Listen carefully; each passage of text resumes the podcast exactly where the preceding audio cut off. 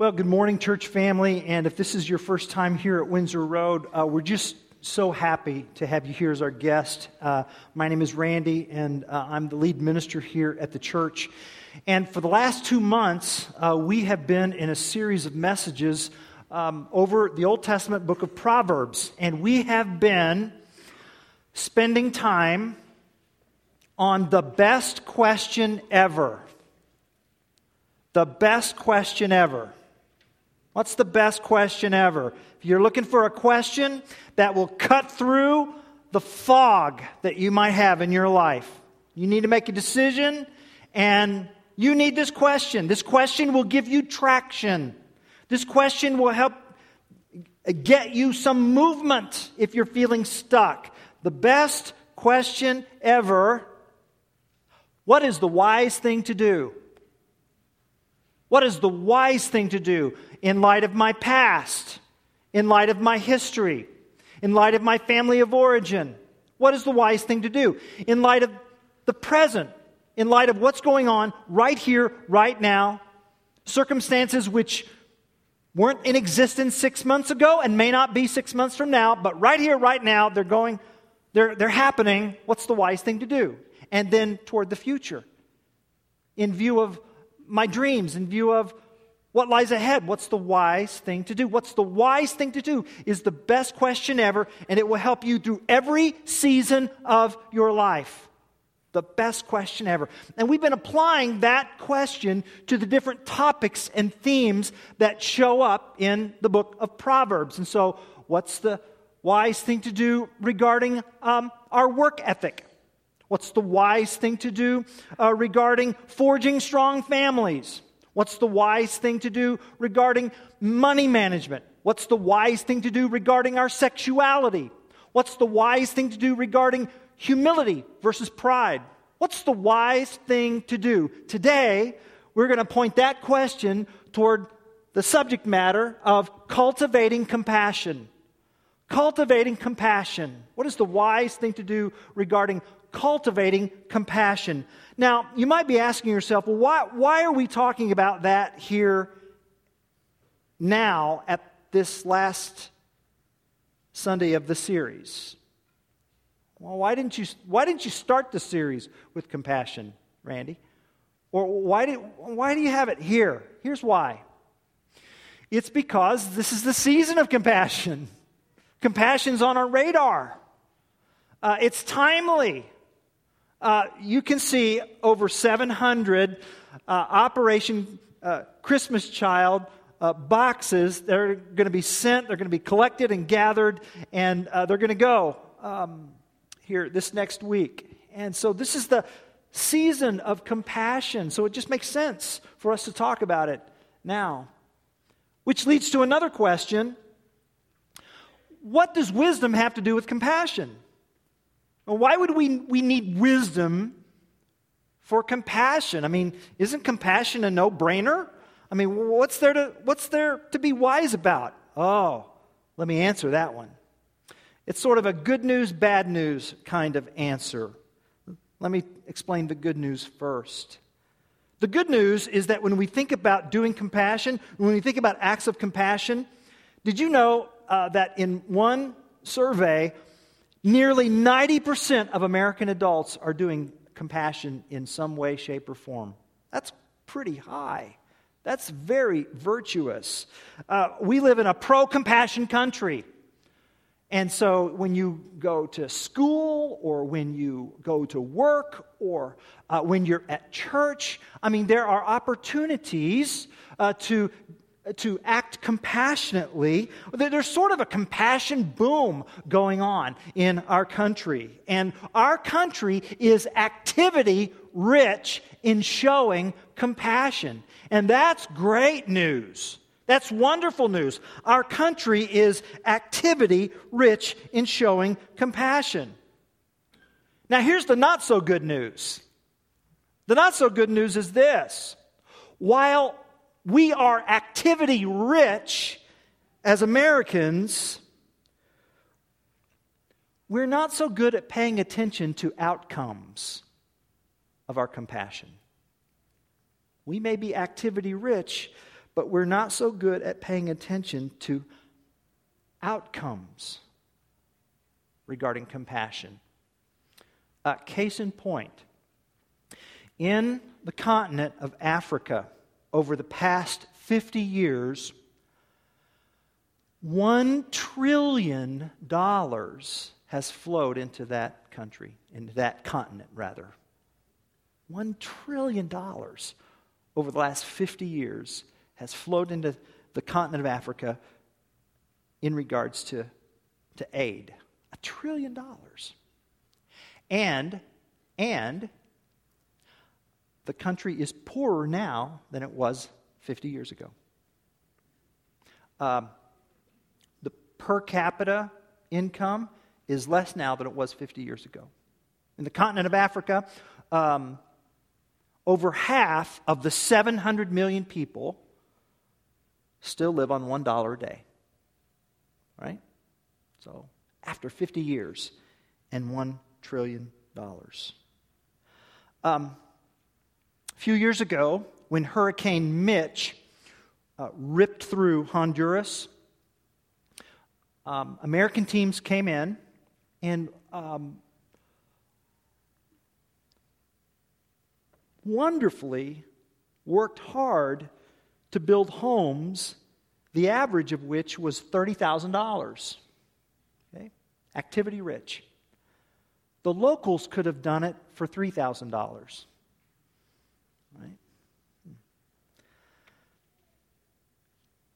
An African economist named uh, Dambisa Moyo, in his book Dead Aid, wrote this Aid, though intended to promote health, becomes the disease of which it pretends to be the cure. Aid, though intended to promote health, becomes the disease of which it pretends to be the cure. Hmm. That's internationally. Let's consider stateside for a minute. I'm thinking of the church who several years ago went to their pastor and wanted to show compassion. So this church in suburbia traveled to um, um, an apartment complex in the city and began to distribute Christmas gifts to the children of single moms.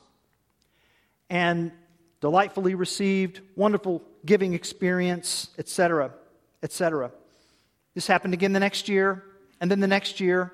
And then one year, the church members went to their pastor and said, Pastor, I mean, it just seems like we keep going back, and there are, you know, more children and more single moms, and we just kind of feel like we're enabling.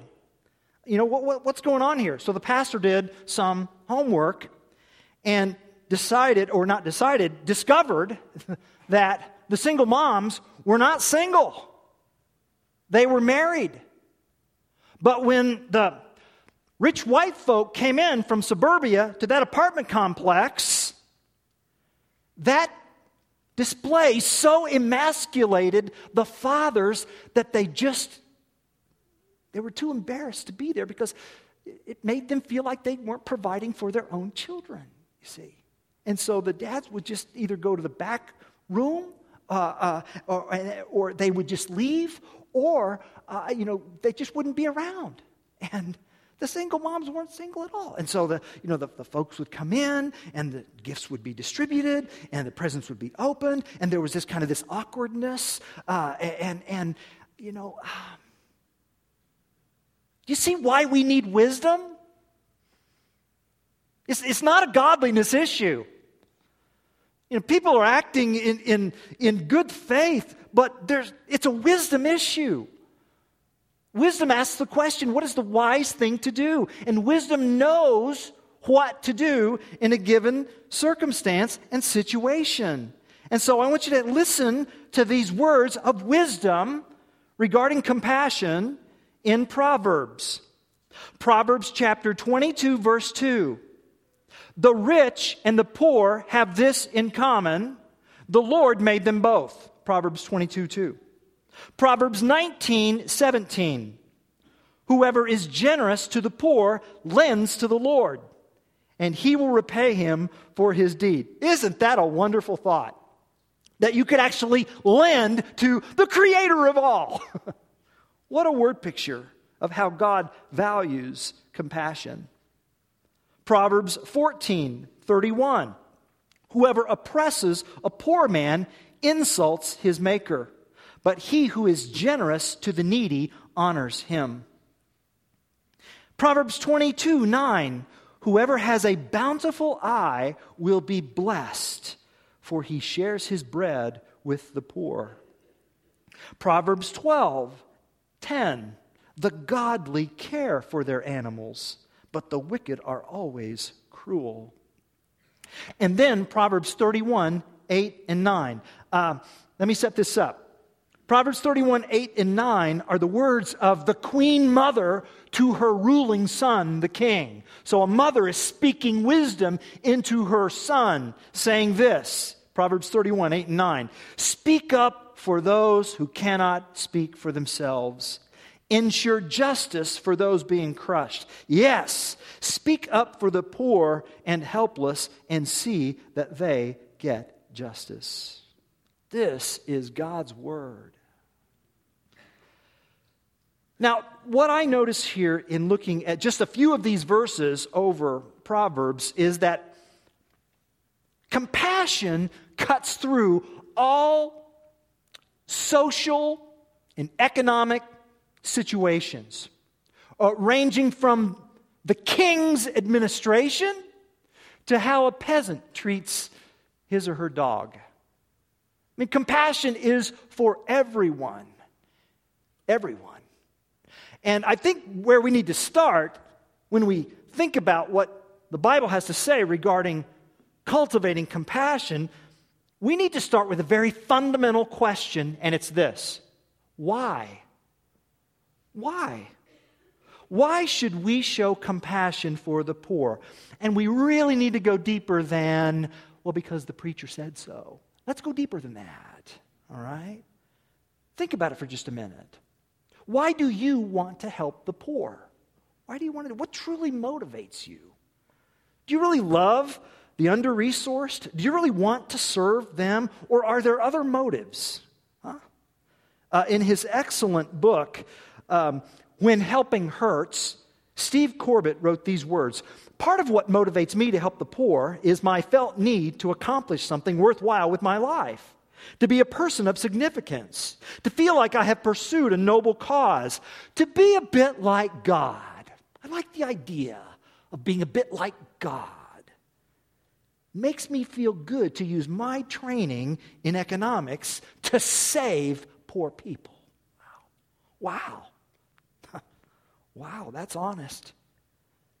Then he says this In the process, I sometimes unintentionally reduce poor people to objects that I use to fulfill my own need to accomplish something. It's a very ugly truth, he says. And it pains me to have to admit it. But when I want to do good, evil is right there with me. Why should we show compassion for the poor? What's the motive? Well, well, Proverbs teaches us that compassion is grounded in our Creator and His creation. Compassion is grounded in the Creator's heart for that which belongs to Him, that which He has made. He is our Maker. We matter to Him. All of us matter to Him.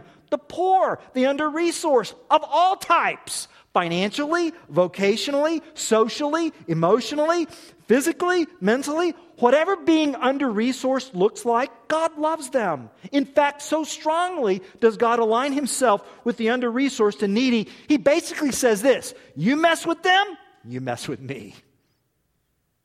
You mess with them, you mess with me. Proverbs 22, 22 and 23.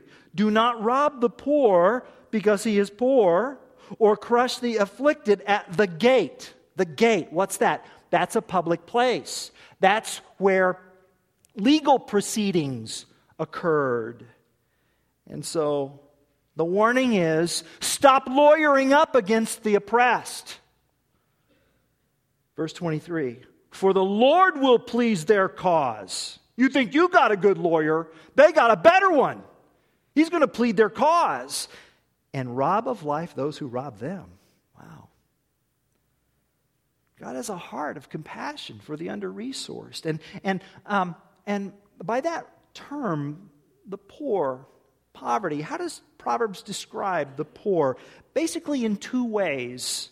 First, the working poor, the working poor, and then secondly, the hungry poor the hungry poor. The working poor are, are those who live basically paycheck to paycheck. Uh, that would be in our terminology. Uh, day to day, they eke out life, which means they're vulnerable. They're very vulnerable. They're one flood, one famine, one disaster could totally wipe them out. The working poor. And then there's a situation even worse than that the hungry poor. That is, they don't even know where their next meal is going to come from. They don't know when it's going to be. I've never, I've never ever been in that situation in my life. But the hungry poor are. And of course, when we Americans read this in the book of Proverbs, we want to know, you know, we want to know, well, why has this happened? And let's fix this. And so, you know, there are liberal economic theories that teach that poverty stems from factors outside someone's control, be it prejudice or inequalities or joblessness. And then there are conservative economic theories that assert poverty comes from, you know, the breakdown of the family or a loss of character or personal moral, moral failures and so on. Well, Proverbs has a remarkably mature perspective about why poverty happens and basically explains it in three ways. First, natural disasters. A tornado rips through Gifford, and they didn't have State Farm back then. Secondly, injustice. Proverbs 13, 23. The fallow ground of the poor would yield much food. So you see, these are the poor who have something and are eking out a living and they're, they're making it. But then the rest of the proverb says, but it is swept away through injustice through injustice. And sometimes that injustice comes through the government. And at other times, that injustice comes through the oppression of the affluent. And still, at other times, Proverbs tells us that uh, that injustice comes by other poor people, poor people preying on poor people. Natural disasters, injustice, and then Proverbs says that sometimes uh, poverty is simply self inflicted. We saw this in Proverbs chapter 10, verse 4. A slack hand causes poverty, but the hand of the diligent makes rich. So, it's complicated, isn't it? It is really complicated. And Christianity teaches that this world is broken. And that brokenness has affected every crack and corner of the universe. And so when we get involved in that brokenness, brokenness, it just gets messy. It's very messy. But God has a heart of compassion for those uh, who are under resourced in any way, shape, or form. And, and you may hear that and you say, well, Pastor, then if he has such a heart of compassion, why doesn't he do something about it? And the answer is, he has. It's called Advent. Joy to the world. The Lord has come. Jesus Christ, our Savior, the promised Messiah. He is the creator, sustainer, and reconciler of everything. He came to make right all that He created. And this is why we sing what we sing in that very familiar Christmas carol. He comes to make His blessings known far as the curse is found. The curse. The curse is cosmic in scope. The curse brought decay. The curse brought brokenness. The curse brought poverty and death. But Jesus has come and has made and is making and will make all things new. And, and he is doing this through his people. Through his people, through us. And that kind of gets us from the, the motive God has a heart of compassion for people gets us to the means, which is this God always gives compassion to people through people. God uses people, God works through people. He's always done it this way. He wants to love people and feed people and help people and come alongside of people through people. He is the great delegator. We're the conduit. That's his plan. His way. He is a loving, caring, sharing God, and He wants to help others through His people. And so sometimes that compassion looks like providing emergency relief. And, and sometimes that compassion looks like sitting alongside someone and crying with them in their grief. And sometimes, sometimes the compassion looks like this. These are the Operation Christmas Child uh, Christmas boxes that are, that are going to be sent uh, after today's services uh, uh internationally. And, and we're just going to love on some children who wouldn't be receiving Christmas otherwise. And here's the deal when we act compassionately, we bring the peace and the mercy and the power and the presence of God into the life of someone else. If the Holy Spirit of God lives in us, then we bring the Holy Spirit's healing presence into the lives of those we serve. And something else happens that is often overlooked. When we act compassionately, we not only bring the presence of Christ, we enter the presence of Christ. We enter the presence of Christ. Did Jesus himself not say, Whatever you've done to the least of these, you've done to me? Church family, we are the presence of Jesus in our community. And our best worship gatherings take place when we come together to thank God on Sunday for the privilege of loving and serving in Jesus' name Monday through Saturday. And I had that privilege this week. Um, I went to see um, a dear brother in Christ and, um, and a beloved a member of our church family. I went to see Francis Merrifield on Wednesday. Uh, Francis was at home in hospice care, 87 years of age. And I was called to pray uh, with him. And I remember thinking, uh, uh, driving on the way over to their home, I remember praying, Lord, would you just please um, help me bring peace and comfort into Francis' life and Alma's uh, life, Alma's, uh, his wife. And so I went to the house. I met Alma at the door. She took me to Francis, and he was sleeping. She woke him up, and, um, and he wasn't able to speak, but I was able to um, look into his eyes. And you may know what I'm talking about. Um, he, he wasn't even able to smile, but I could see a smile in his eyes. I caught the tenderness in his eyes. And for me, it was a sacred moment, it was a holy moment. You see, I was thinking that I would bring the presence of Christ into that room to him. But what I really felt was that I was looking into the face of the Lord Himself through the life of this man of God who loved God, and loved his family, and loved this church family, and who'd been married to Alma 69 years. And I prayed. And the next morning, Thursday morning, this past Thursday morning at 6 a.m., Francis left this life and went to be in the presence of the King. To be absent from the body is to be present with the Lord.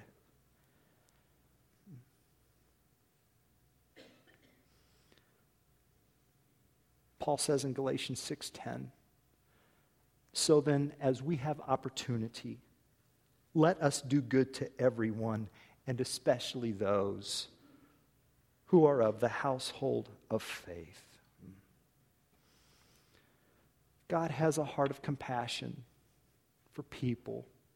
God shares his compassion to people through people. That's his way.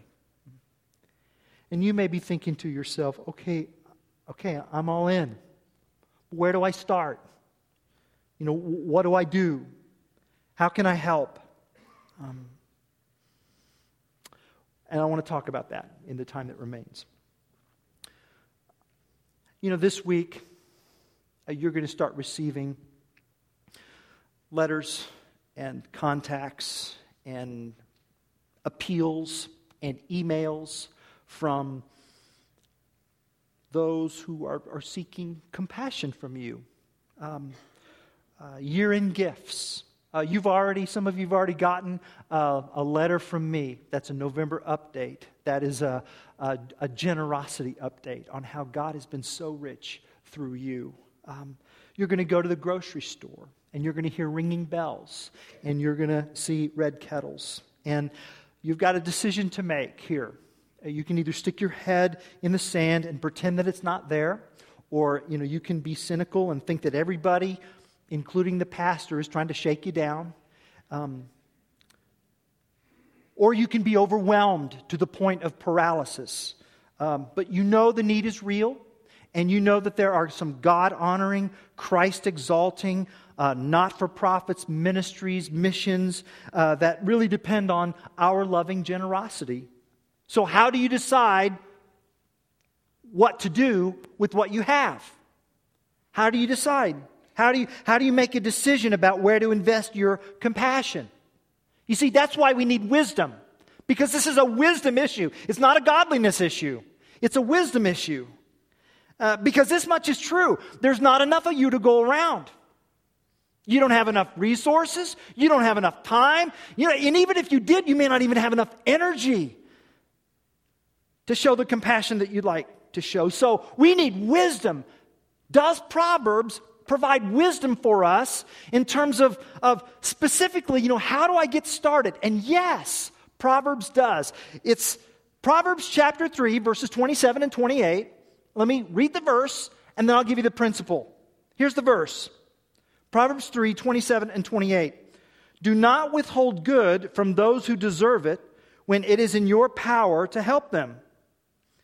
Do not withhold good from those who deserve it when it's in your power to help them. If you can help your neighbor now, don't say, Come back tomorrow and then I'll help you. Proverbs 3 27 and 28. Now, here's the principle from this verse. And I didn't make it up, was helped by it in my research this week. But it is a great principle for all of us to employ based on these two verses. And here's the principle here it is Do for the one what you wish you could do for everyone. Do for the one what you wish you could do for everyone. So, what you wish you could do right here, right now for everyone, do for this one person right here, right now. Now, here's the wisdom behind this. You know, we're, we're going to be soaked in an ocean of information. We're going to be hit with wave after wave after wave of need. We're going to hear it on the radio. We're going to see it on television. It's going to come through our email boxes. Uh, and after a while, it just becomes noise, doesn't it? And, you know, we end up thinking that since we can't do it all, we're not going to do anything at all. And Proverbs clarifies, clarifies the situation by identifying who needs your help? Verses 27 and 28.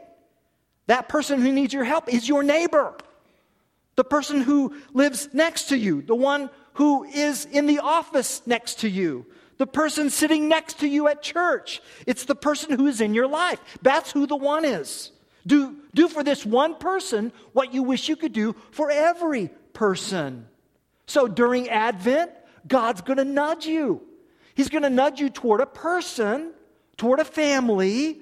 Maybe it's a couple. Someone who may, maybe is at the university who's from another country and they're going to be stuck here over Thanksgiving and Christmas, and you know uh, they're going to be. It's going to be a lonely Thanksgiving and Christmas for them. Proverbs says, "Open your eyes, look, observe, pay attention." Proverbs 28 27 Whoever gives to the poor will lack nothing, but those who close their eyes to poverty will be cursed. So there's going to be a temptation to turn away, to look away, to close your eyes. Because when you actually really start getting involved in compassion, the romanticism about it just kind of quickly dissipates. You know, because it's messy, it's real life. And so, you know, and, and you often show compassion and there's no gratitude. There's no gratitude. Nobody says to you, Well, thank you so much for your philanthropy. Who says that? Is that what you feel like you need if you're going to show compassion? It gets back to our purpose. You know, why do we do what we do? It's going to be tempting for us to just settle to have compassionate thoughts and compassionate dreams and, and compassionate responses in our imagination. You need to know this. When Proverbs talks about displaying compassion, it's not really telling you how you need to feel. The call is for action. Action.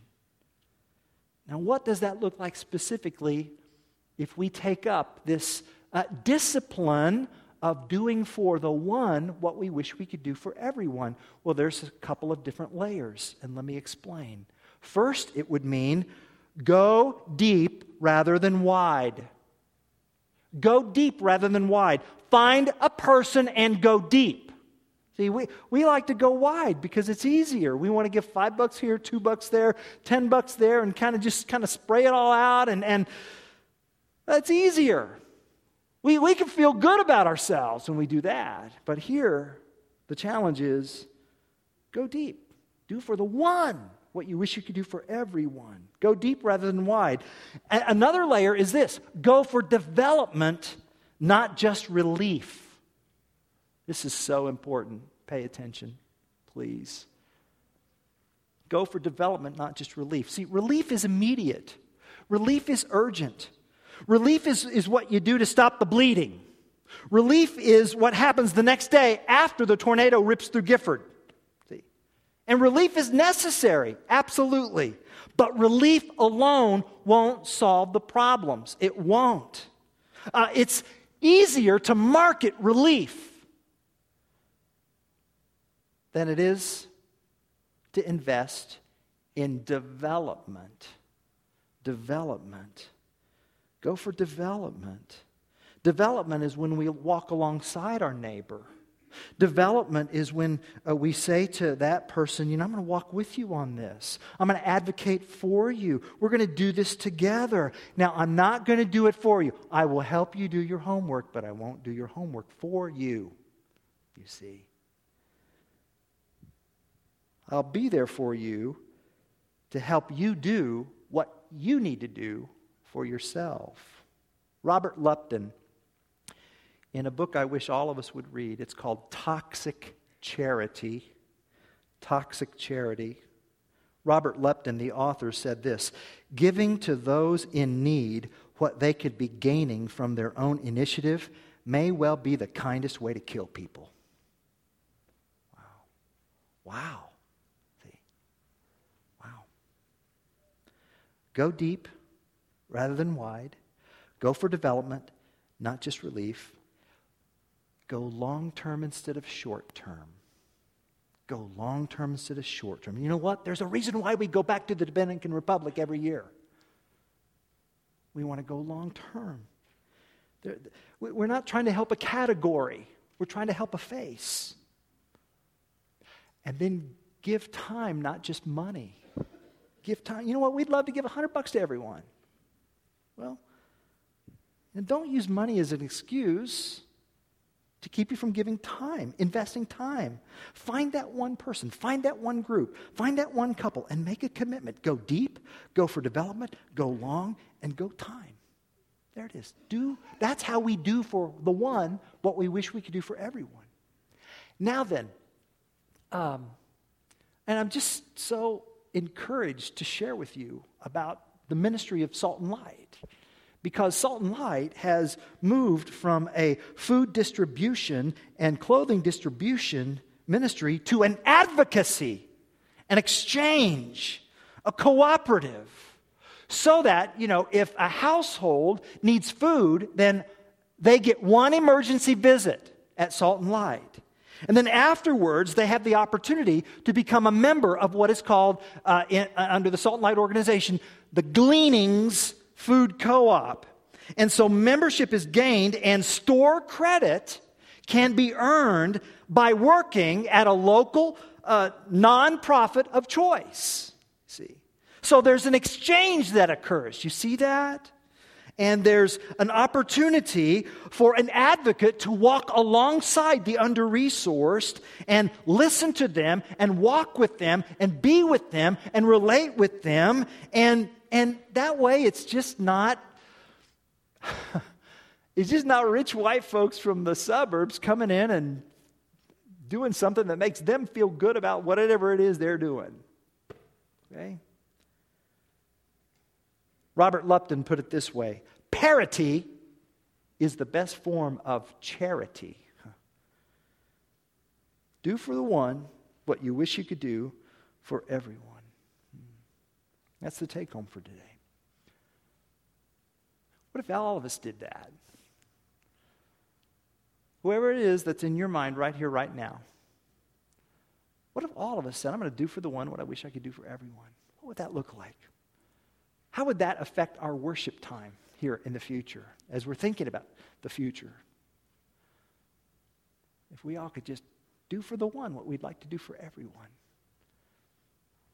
I'll tell you what would happen. If we did that, we probably wouldn't change the entire world, but we would change that person's world. And it would change our world too. It would. Proverbs says, Whoever is generous to the poor lends to the Lord. And, church family, God's interest rates are out of this world.